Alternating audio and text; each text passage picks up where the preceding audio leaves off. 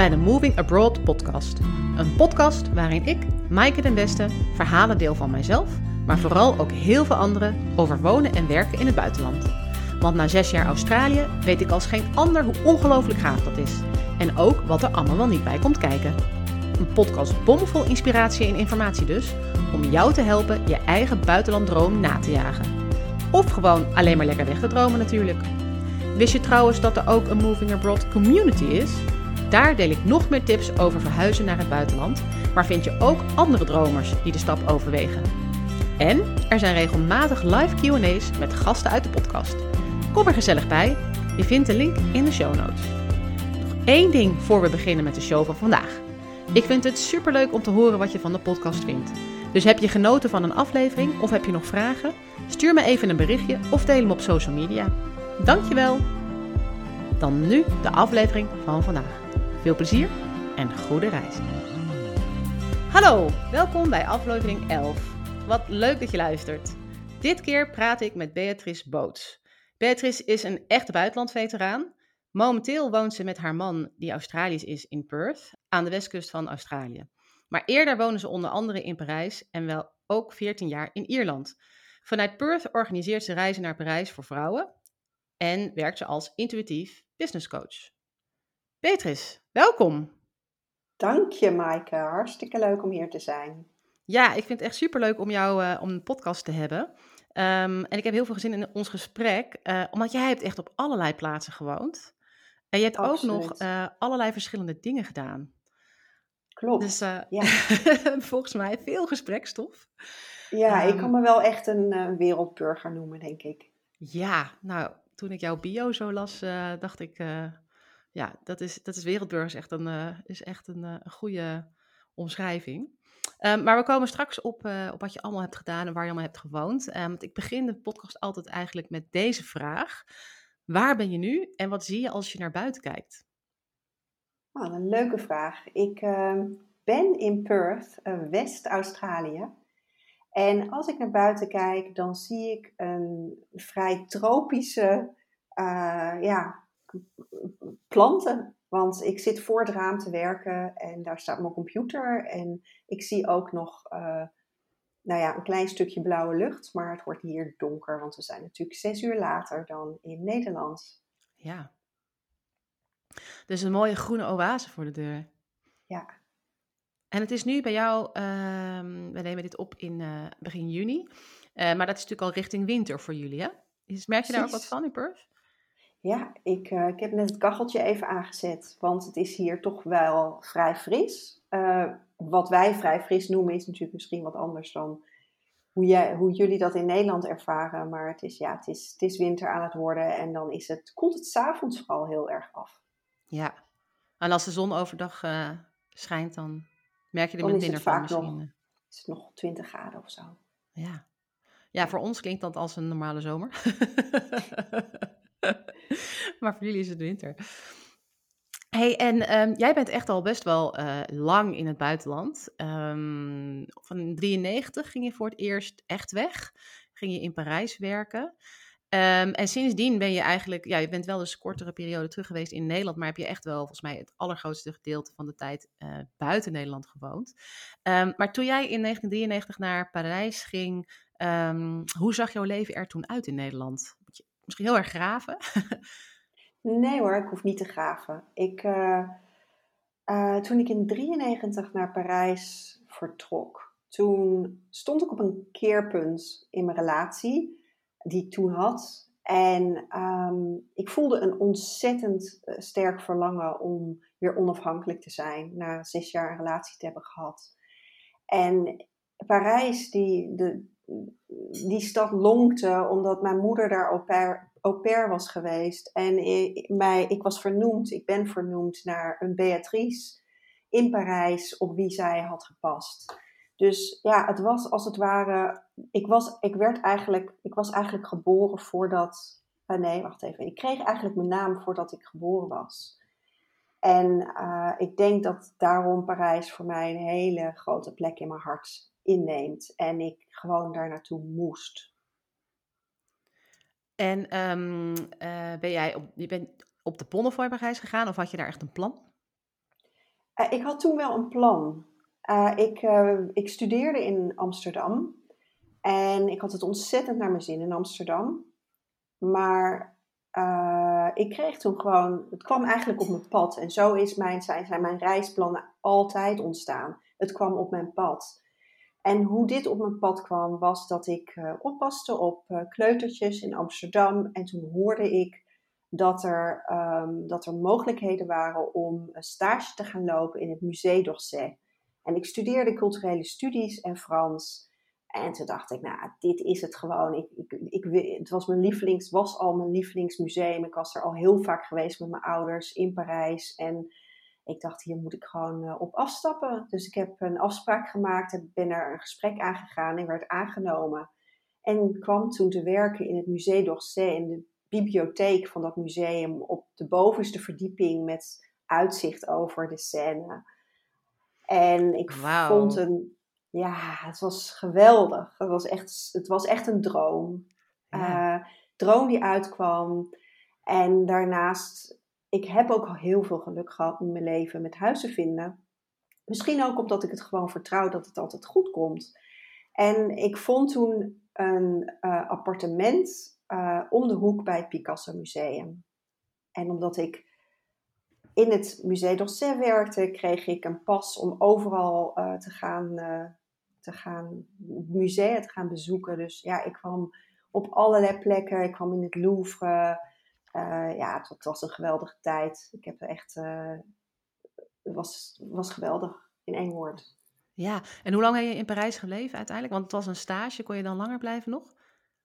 Nee, ik ben zes maanden gebleven in Parijs. En uh, vervolgens ben ik, ben ik gewoon teruggegaan naar, naar Nederland. Het was ook heel erg duur om in Parijs te wonen. Ik begon daar als vrijwilliger in het Musée d'Orsay.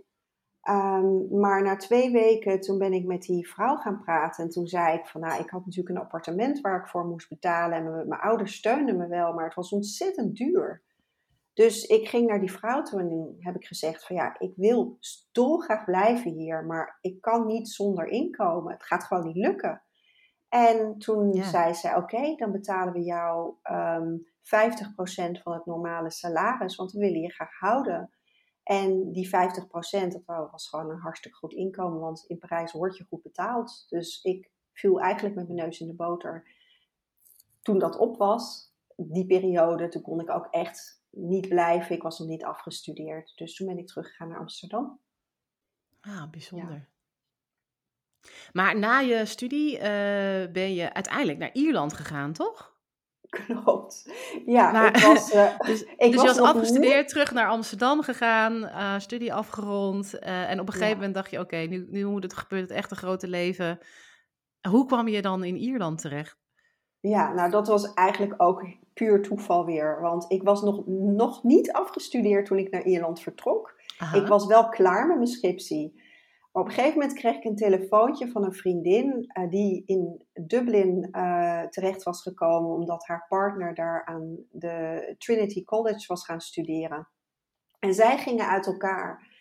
En um, mijn vriendin uh, Ingrid zei toen tegen mij van, zou je het niet wat vinden om een tijdje naar Dublin te komen? Dan kan Pieter bij jou in huis en dan kom jij bij mij wonen. En dat was een telefoongesprek. Nou ja, het waren nog gewone vaste lijnen in de tijd. En dat was zo van, ja, is goed. Waarom niet? Dus ik heb er ook niet over nagedacht. Het was zo van, yes, ik kan weer weg. en hoe lang had je toen in Nederland vastgezeten? Tot, uh, toen had ik een, uh, toen had ik nog geen jaar uh, in Nederland uh, vastgezeten. en toen ben ik, uh, ben ik vertrokken, ook vrij snel. En ben ik teruggekomen om een afstudeer um, ja, evenement bij te wonen en een bult ontvangen in Amsterdam. Ja, en uiteindelijk heb jij echt heel lang in Ierland gewoond. Klopt. Iets van, ja, in totaal echt zelfs iets van 14 jaar met nog een korte tussenpoze volgens mij. Ja, um, hoe, hoe zag jouw leven er daaruit? Ja, Ierland was voor mij een soort van thuiskomen. Want woonde je ook in ehm, Dublin al die tijd of ben je nog op verschillende plekken gaan wonen? Ja, ik heb, ik heb in Dublin, Cork en uh, in het midden van het land gewoond. Dus Ik heb op drie plekken in Ierland gewoond. Eh, Ierland was als een soort van thuiskomen van mij. En dat had heel erg te maken met het feit dat ik Nederland erg rationeel vond. Ehm, ik eh, ben uh, ja, heel hoogsensitief. En ehm, in de Nederlandse maatschappij was ik gewoon niet zo op mijn plek. En in, mijn, in het gezin waar ik opgroeide was ik dat wel, gelukkig. Want ik had heel veel geluk dat, dat ja, ik had heel veel contact met, uh, uh, met allerlei energieën al van kleins af aan. En ook met overleden mensen. En ja, mijn, mijn, um, mijn ouders gaven mij daar heel veel ruimte in. Maar buiten ons familie, eh, buiten ons gezin voelde ik me eigenlijk als een soort buitenaard wezen. En uh, ik voelde mij niet op mijn plek. En ik denk dat ik toen ik in Ierland kwam, toen was er een soort van herkenning.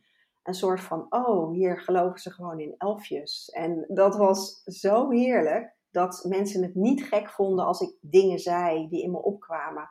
En veel meer uit vanuit mijn gevoel en mijn intuïtie uh, ja, leefde. Het vonden ze daar normaal.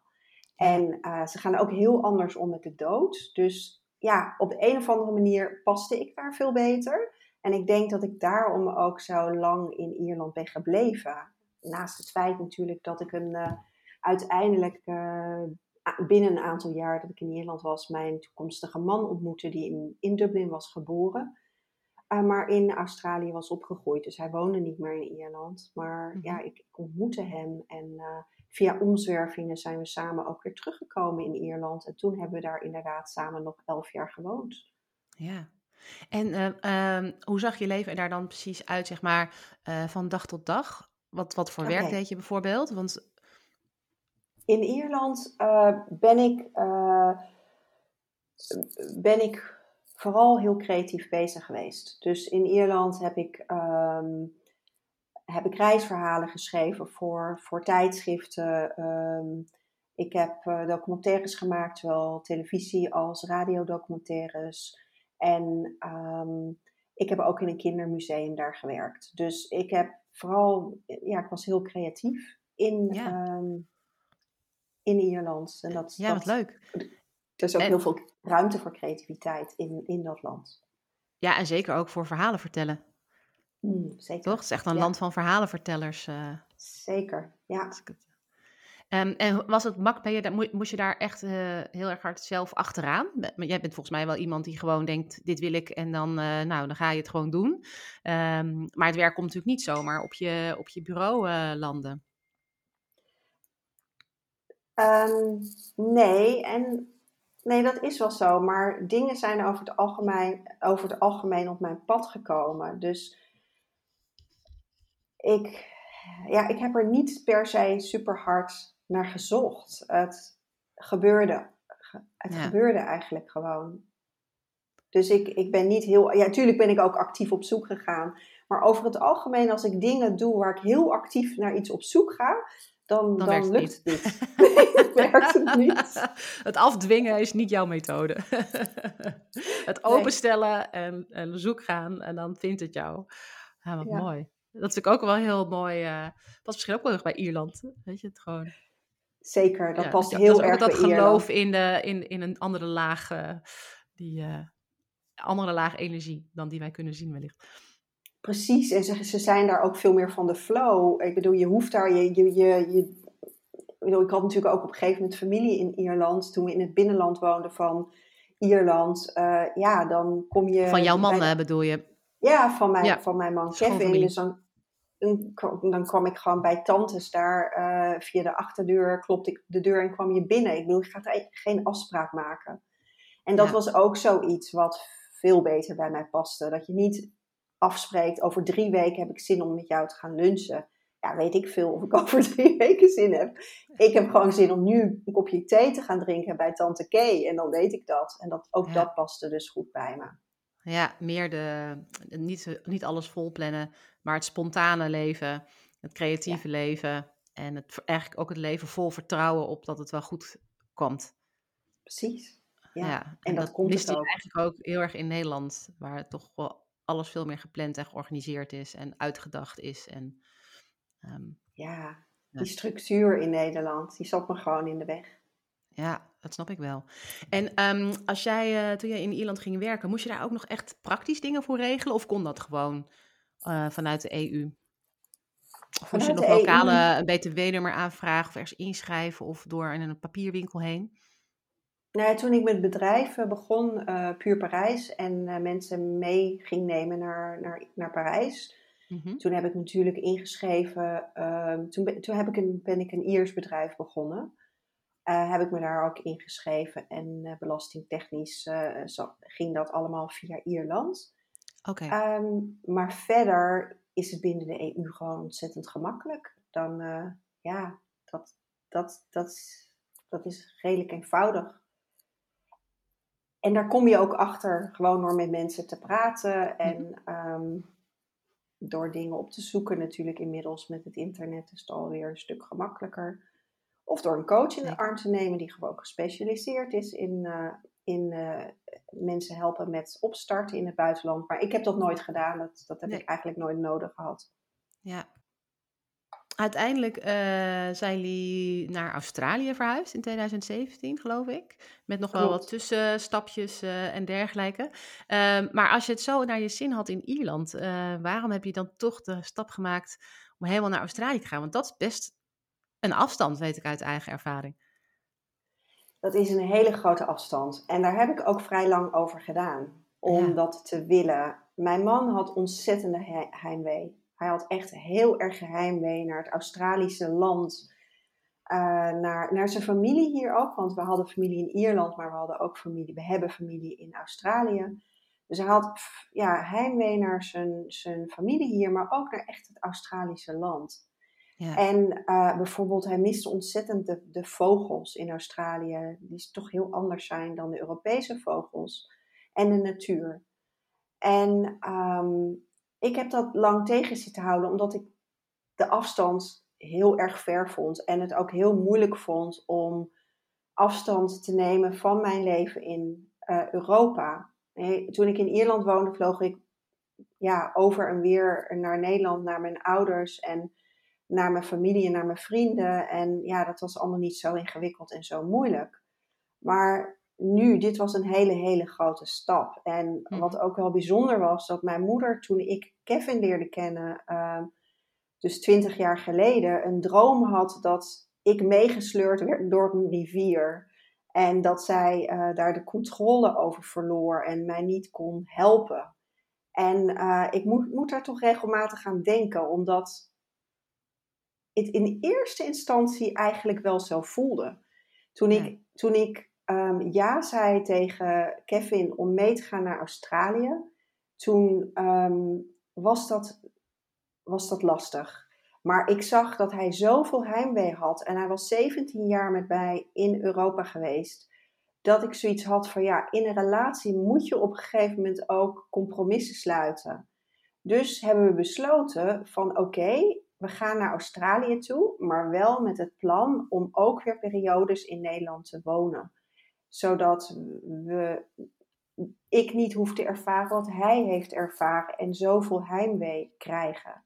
Want ja. dat is wel een onderdeel van emigreren. Heimwee hebben. En eigenlijk heb je denk ik altijd wel een soort van heimwee als je gaat reizen. Dat komt er gewoon bij, of je wilt of niet. Mhm. Dat weet je zelf ook. Als je in, ja. ja. je hebt in Sydney gewoond. Jouw hart ligt gedeeltelijk in Sydney. En als jij, iedereen die reist, maakt dat mee. Die gaat ook heimwee ervaren, op welke manier dan ook. Mijn man heeft nu heimwee naar Europa. Ja. ja, uiteindelijk laat je altijd ergens een stukje van jezelf achter. Ja. Denk ik, ja. Um, dus het was geen makkelijke beslissing om naar uh, Australië te verhuizen. Maar uiteindelijk heb je dat wel gedaan. Met voor jezelf dan soort van de vrijheid om te zeggen, nou, het is niet 100% permanent. Ik ga gewoon elk jaar een tijd toch terug naar Europa. Dus dan verdeel ik een beetje de tijd tussen de twee, uh, twee plekken in. Ja, en dat was misschien ook al de enige manier waarop ik het emotioneel aankon. Eh, we vertrokken bovendien ook nog eens een keer in het jaar dat mijn vader overleed. Oh, ja. uh, dus ik liet mijn moeder achter uh, en mijn broer in, in, in Nederland, ja, terwijl, terwijl wij naar Australië emigreerden.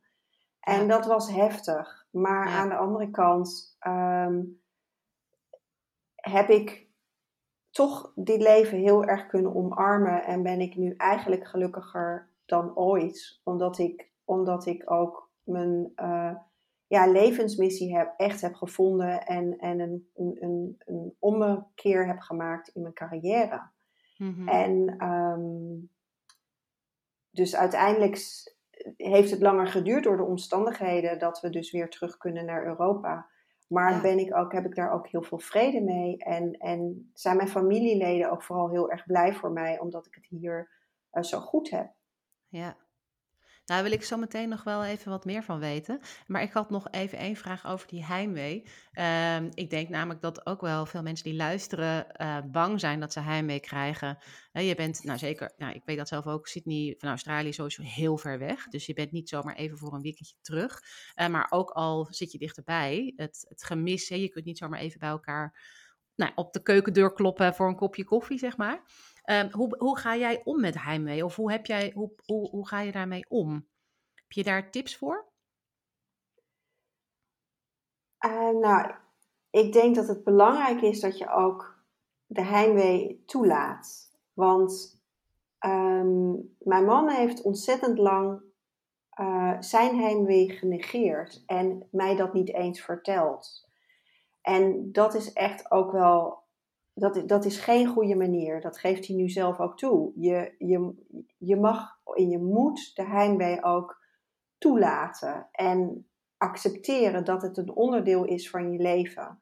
En mhm. daarnaast ga je om met de heimwee zoals dat kan. En uh, wij doen dat bijvoorbeeld door uh, ja, toch redelijk veel videocontact te hebben met mijn familie.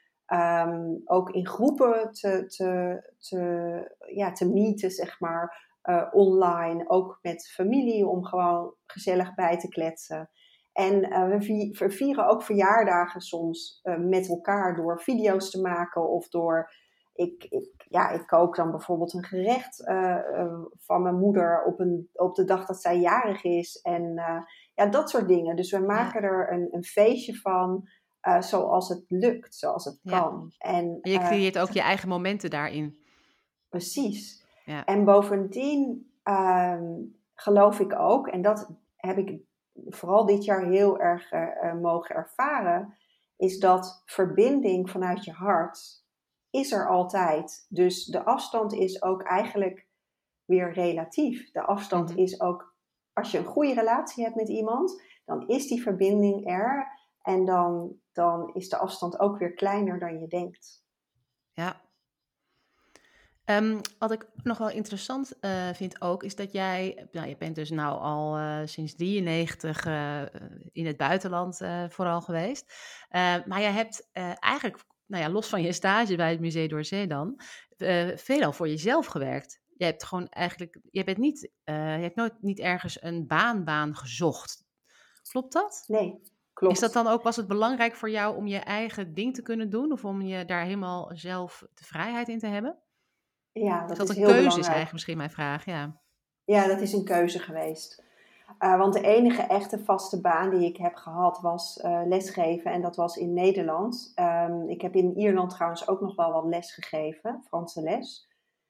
Um, maar uiteindelijk ben ik van nature uh, ja, toch echt ondernemer. En ehm, ben ik die creativiteit gaan koppelen aan het ondernemer zijn. En uh, voel mij daar gewoon het beste bij. Mijn grootste waarde is vrijheid. En vrijheid, uh, los van een werkgever, uh, is, is voor mij super belangrijk. En ik denk dat als ik in Nederland was gebleven, dat ik ook was gaan ondernemen. Dus ik denk dat dat op zich niet uitmaakt. Ja. Um, ja, dat, uh, en wat, is, uh, wat is voor jou vrijheid? Of hoe, wat, is, wat betekent dat voor jou? Uh, vrijheid betekent voor mij um, mijn dag helemaal zelf te kunnen indelen, te kunnen gaan lunchen als ik daar zin in heb met vrienden midden op de dag, terwijl ja, dat je even je, je agenda een beetje, een beetje verschuift en, uh, en, en gewoon lekker uh, je, je, jezelf ook die tijd kan gunnen om te genieten met mensen samen. Uh, maar ook de vrijheid om te gaan staan waar je wil. Mijn man en ik hebben nu bijvoorbeeld een plan om naar Uluru in het hart van Australië te gaan reizen in september. En ja, ik moet dan natuurlijk wel nog eventjes verzinnen hoe ik dan mijn groepscoaching kan blijven doen ja. onderweg. Want ja. ik heb gewoon groepscoachingsklanten. Dus die ja. zie ik uh, een aantal keren per week heb ik een groep. Maar ja, er is altijd een oplossing voor alles te vinden. Dus het feit dat we dat kunnen doen, dat, ja, dat is heel waardevol. Ja, dat is bijzonder. En ik hoor denk ik ook dat, wat jij eerder zei in ons gesprek uh, over dat je hè, Nederland ook soms wel een beetje ja, rigide en heel planmatig en je moet van tevoren afspreken. Uh, dat is dat beklemt. Dat, ik hoor bijna in je zeggen dat dat beklemmend. Dus ik wil ook in mijn dag wil ik dat niet. Ik wil niet dat er een dagstructuur mij wordt opgelegd door een werkgever. Ik wil zelf mijn dag kunnen indelen. En dat het ultieme gevoel Klopt. van vrijheid dat je dat zelf mag bepalen.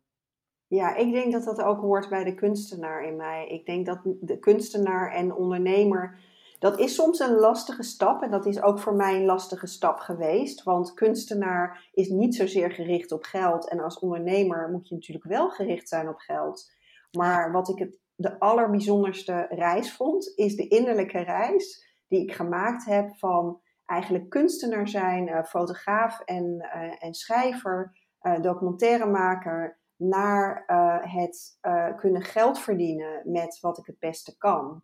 Mm-hmm. En uh, wat ik het leukste vind om te doen. En als je dat bij elkaar weet te brengen, ja, dan wordt het leven gewoon echt een feestje. Dus, en ja. dan heb je zoveel vrijheid in alles wat je doet. Ja. En als je daar dan Want... ook nog geld mee verdient, ja, dan geeft dat, dat je dus natuurlijk nog. Dan ja, dan geeft het je nog meer vrijheid. Want daar ben ik later pas ach, ach, achter gekomen dat geld je ook vrijheid oplevert. Terwijl ik daar eerst niet zo mee bezig was. Kwam ik erachter, oh ja, maar als je geld hebt, dan heb je eigenlijk nog meer vrijheid. Ja, ja mooi. Dat mag er ook gewoon zijn. Ja, want nu uh, vanuit Perth uh, heb je nog steeds de uh, Puur Parijs, het bedrijf. Dus doen jullie dat nog steeds? Alleen door corona is dat denk ik nu non-existent, toch? Jullie mogen Australië niet uit. Of tenminste, dan kom je er niet meer in. Klopt, we mogen Australië wel uit. Het kost heel veel geld, maar dan kunnen we er inderdaad niet meer in. Ja, ik heb uh, vorig jaar echt met ontzettend veel mazzel een week voor de uh, grenzen dichtgingen. Mijn, uh, ja, ben ik van een, kreeg ik een partnervisum in die week en werd ik binnen 24 uur opge, opgewaardeerd naar permanent resident. Oh, ja, dat okay. was wel een soort van wonder. Um, dat was net voordat de grenzen dichtgingen. En uh, ja, dus ik heb in de drie jaar uh, dat we hier woonden voor corona, heb ik inderdaad nog groepen naar Parijs meegenomen. Uh, ben ik ook weer een paar keer, een paar maanden in, in Europa geweest. Maar ik was, ook dat kwam weer gewoon goed op zijn plek, omdat ik er eigenlijk aan toe was om wat meer rust te vinden. En ik was ook wel een beetje moe van het op en neer reizen. Dus ik had de beslissing om te gaan coachen al gemaakt voordat de grenzen dichtgingen. Dus ik had al besloten van ik wil gewoon meer impact gaan maken om business coach te worden. Intuïtief business coach. Mm-hmm. Omdat, uh, ja, daar zat meer, er zat gewoon meer zingeving in voor mij om dat te gaan doen. Ik was daar klaar voor. En toen gingen de grenzen dicht. Dus het is niet zozeer ja. opgelegd geweest. Maar op dit moment natuurlijk zou ik na een jaar weer verder te zijn, zou ik wel heel graag weer naar Europa willen. Maar het is een kwestie van, uh, ja, wachten nu. Ja, volgens mij is het kan. nu 2022 pas dat de uh, Australische overheid weer uh, ja. wat wil versoepelen met de grenzen. Want in het dagelijks leven zijn jullie wel wat soepeler dan in Nederland, maar als je de grenzen over wil. Gevangenis. Je zit in een hele mooie gevangenis. Ja, precies. Ja, een hele grote ja. gevangenis ook. Een hele maar... grote gevangenis. West-Australië is natuurlijk uh, mega groot. Uh, ja. Het is geloof ik, ik, ik, weet niet precies, maar Frankrijk, Duitsland en weet ik veel wat bij elkaar. Ja. Uh, het is echt mega groot. Maar het is inderdaad, en het voelt ook een beetje als een gevangenis. Ja. ja. En voel je, voel je dat je niet naar huis kan of dat je dan niet meer terug kan? Dat... Ja, dat voel ik. Dat voel ik wel. Ja, ja, omdat ik natuurlijk zo van vrijheid hou. Het idee alleen al, dat, dat beklemt me wel een beetje. Ja, ik kan me voorstellen ja. voor iemand die zo de wereld is overgereisd en overal heeft gewoond en altijd ja, heel erg de eigen pad heeft uitgestippeld. Um, maar eigenlijk doe je dat dus nu weer, want, want je bent nu dan als, als intuïtief business coach gestart, wat best wel een, een, iets heel anders is dan ehm, je, je schrijven en uh, radio maken en uh, reizen, leider zijn ook. Dus dat is, tenminste vanuit, vanuit mijn perspectief, is dat best wel een omslag om te ja, maken. Het is, een ommers, het is een omslag geweest en tegelijkertijd komt alles ook juist weer samen. Want ja als ondernemer uh, en, en in mijn marketing kan ik natuurlijk heel veel verhalen vertellen. Kan ik heel veel mijn fotografie, uh, uh, ja, kwaliteiten gebruiken. Mijn, mijn inzicht in beeld. Um, ik kan, en als, als reisleidster in Parijs was ik eigenlijk ook aan het coachen. Ja, zonder ja. dat ik het zelf wist. Ja, ja, ja. Dus dat is het mooie, dat als je dan een nieuw pad vindt, dat je dan ook ziet dat er allerlei lijntjes gaan naar hetzelfde, dat het allemaal weer naar hetzelfde leidt. Ja. Terwijl je dat eerst nog niet gezien had. Dus het, als het ware is het als een grote puzzel, ja. uh, waarvan je alleen maar kleine stukjes ziet in je leven. En op een gegeven moment lijkt het allemaal samen te komen. En dat Ja. vind ik eigenlijk zo'n mooie reis ook. Ja, Dat is het leven zelf, de reis die je maakt in je leven en ook in je werkende leven. ja. Dus ja, En ik denk je dan dat het- als, je, als jullie niet naar Perth waren verhuisd, eh, dat dit ook op je pad was gekomen? Of dat, dat je ook in een keer zag, oh, maar dit doe ik al lang en het heeft een naam? Ik denk dat mijn leven me wel heeft geleid naar het coachen. Want ik verzette me altijd tegen coach worden. Uh, want er waren al zoveel coaches. Dus mensen hadden wel tegen me gezegd: jij zou een hele goede coach zijn, maar ik wilde dat niet. Ja, dat heeft heel erg te maken gehad met een hele traumatische ervaring die ik in Parijs heb meegemaakt. mhm. Um, ik heb daar uh, een vriendin uh, verloren. Uh, die uh, zichzelf het leven ontnam uh, de dag dat ik bij haar zou gaan logeren. Oh, en um, dat heeft eigenlijk mijn. Um, ja, dat, dat heeft eigenlijk mijn leven toch bepaald. In de zin van dat ik, dat ik in ben gaan zien dat ik mijn spiritualiteit meer moest gaan omarmen. En uh, daar ben ik, ook, ik ben ook in therapie gegaan nadat dit gebeurd was. Um, dus ik denk dat. Ik denk dat als dat niet gebeurd was, dat ik nu geen coach was geweest. Dus ik denk, en ik denk dus ook dat misschien, als ik niet naar Australië was gekomen, dat ik misschien geen coach was geworden. Dat zou heel goed kunnen. ja. Ja. Ja, soms heb je zo zo'n moment nodig, of zo'n, waarin je in Ja. ene keer weer even opnieuw naar jezelf moet kijken. Precies. En Ja. hoewel het natuurlijk een heel verdrietige situatie was en een verschrikkelijke traumatische gebeurtenis, Ja, heeft zij mij ook een soort van raar cadeau gegeven dat ik mezelf toch meer ben gaan omarmen. Want ik was me toch een beetje aan het verstoppen achter mijn Puur Parijs reisbureau. Ik ben nu veel meer naar buiten aan het komen en aan het treden. mooi. En veel meer in mijn kracht gaan staan. Dus het is uiteindelijk, hoewel het heel verdrietig was, een hele positieve uitkomst heeft het gehad. Ja, Voor ja wat mij. een, eh, een eh, ik wou zeggen, een indringend verhaal, maar Mm. ook wel met een, ja, een mooie wending die dat dan ook, eh, ook geeft. Ja, Ja, en en daar wil ik het ook vertellen, dit verhaal. Omdat ik denk dat we maken allemaal dingen mee die traumatisch kunnen zijn of moeilijk kunnen zijn. En ik sta in het leven dat je van alles, eh, je, je kan alles omdraaien. Alles kan je omdraaien. En als je dat weet te doen, dan maakt het dus eigenlijk niet meer uit wat er gebeurt, hoe gek dat ook klinkt. Dan kan je altijd de kracht vin- vinden in jezelf om de dingen om te draaien. En ik denk ook dat angst hebben om te reizen is super jammer. Want je, je, je mist gewoon eigenlijk, je mist het leven als je het Mhm. wilt doen en je doet het niet. ja, angst hebben sowieso.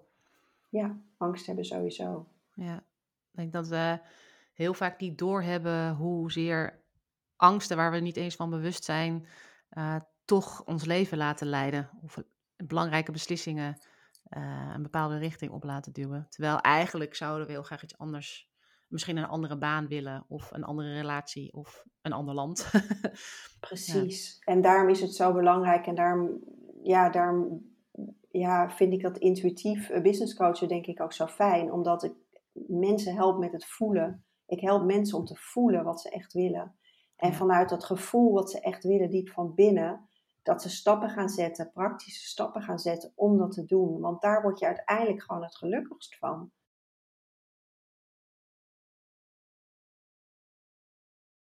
Wat viel er in al die jaren dat je sinds je uh, voor het eerst op die trein naar Parijs stapte tegen aan het leven in het buitenland? Wat viel er tegen misschien aan Ierland of wat valt er tegen nu aan Perth? Ik, ik kan niet zeggen dat er iets is wat me tegen is gevallen. Het is meer dat, het is meer dat, je, dat ik heb ontdekt dat landen, net als um, karakters, dus net als, als, als mensen met hun karakter, allemaal goede en slechte kanten hebben. Dus het is niet zozeer dat het me tegenvalt, maar ik heb in Ierland bijvoorbeeld gezien dat, uh, hoewel ik verschrikkelijk hield van de mensen in Ierland, dat ze ook een andere kant hadden waarin ze zo verschrikkelijk indirect waren dat ik soms echt niet begreep wat ze wilden. En dat dat me verschrikkelijk frustreerde. Dus en dat heb je in elk land. Je hebt in elk land dingen die je tegenkomt waarvan je denkt: ja, wat moet ik hiermee? Want je komt allemaal van een bepaalde cultuur. En ik ben natuurlijk toch ook echt Nederlands. Dus die, uh, die cultuur, ja, je, hebt die, je bekijkt door een bepaalde bril. En dan kom je in een ander land terecht. En dat vind ik dan juist ook weer heel interessant, want dan ben je een soort van observer. En dan ga je kijken van, oh, hoe doen ze dat hier dan?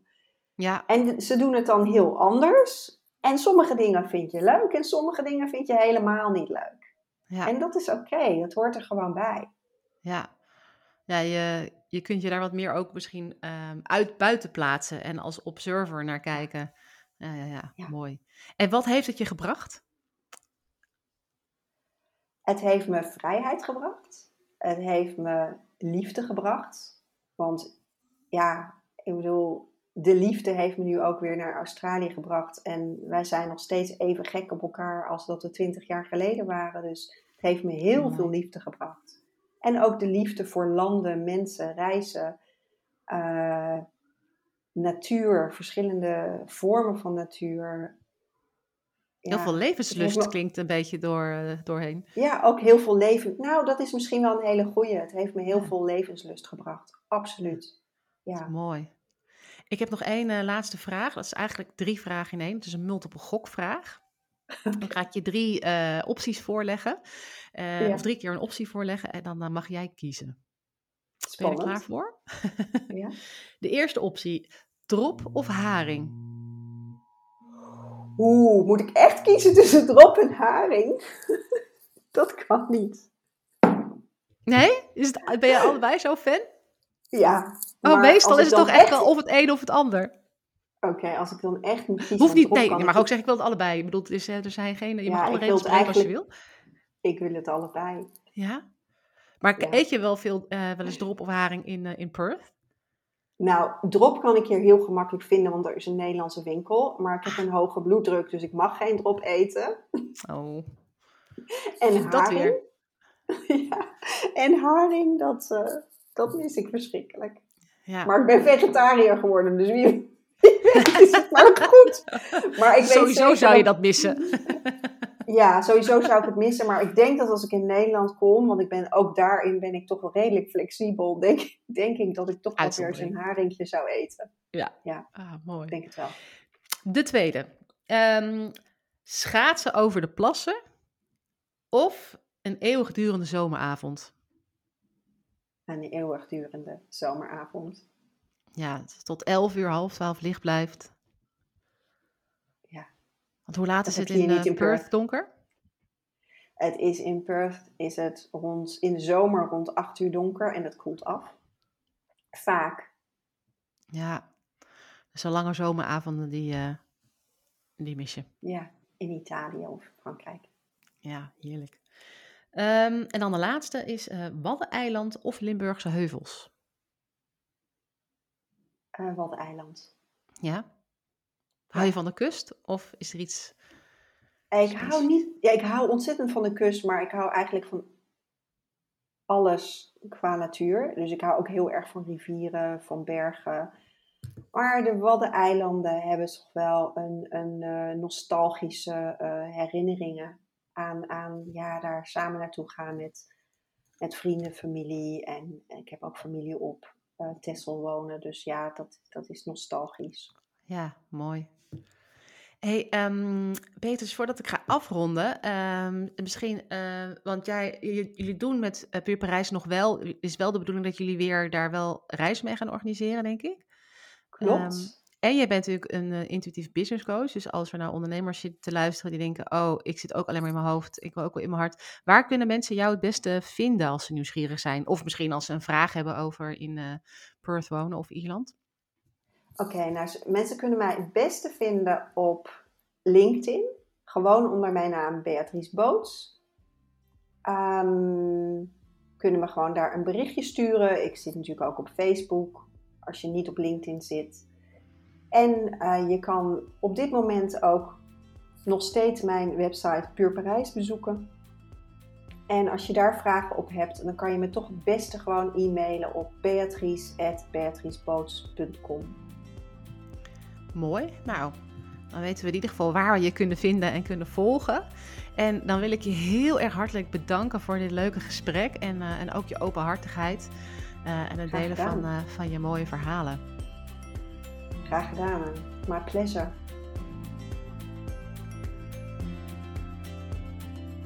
Dankjewel voor het luisteren naar deze aflevering van de Moving Abroad podcast. Ik hoop dat je ervan hebt genoten. Ik vind het superleuk om te horen wat je ervan vond. Laat je het me weten?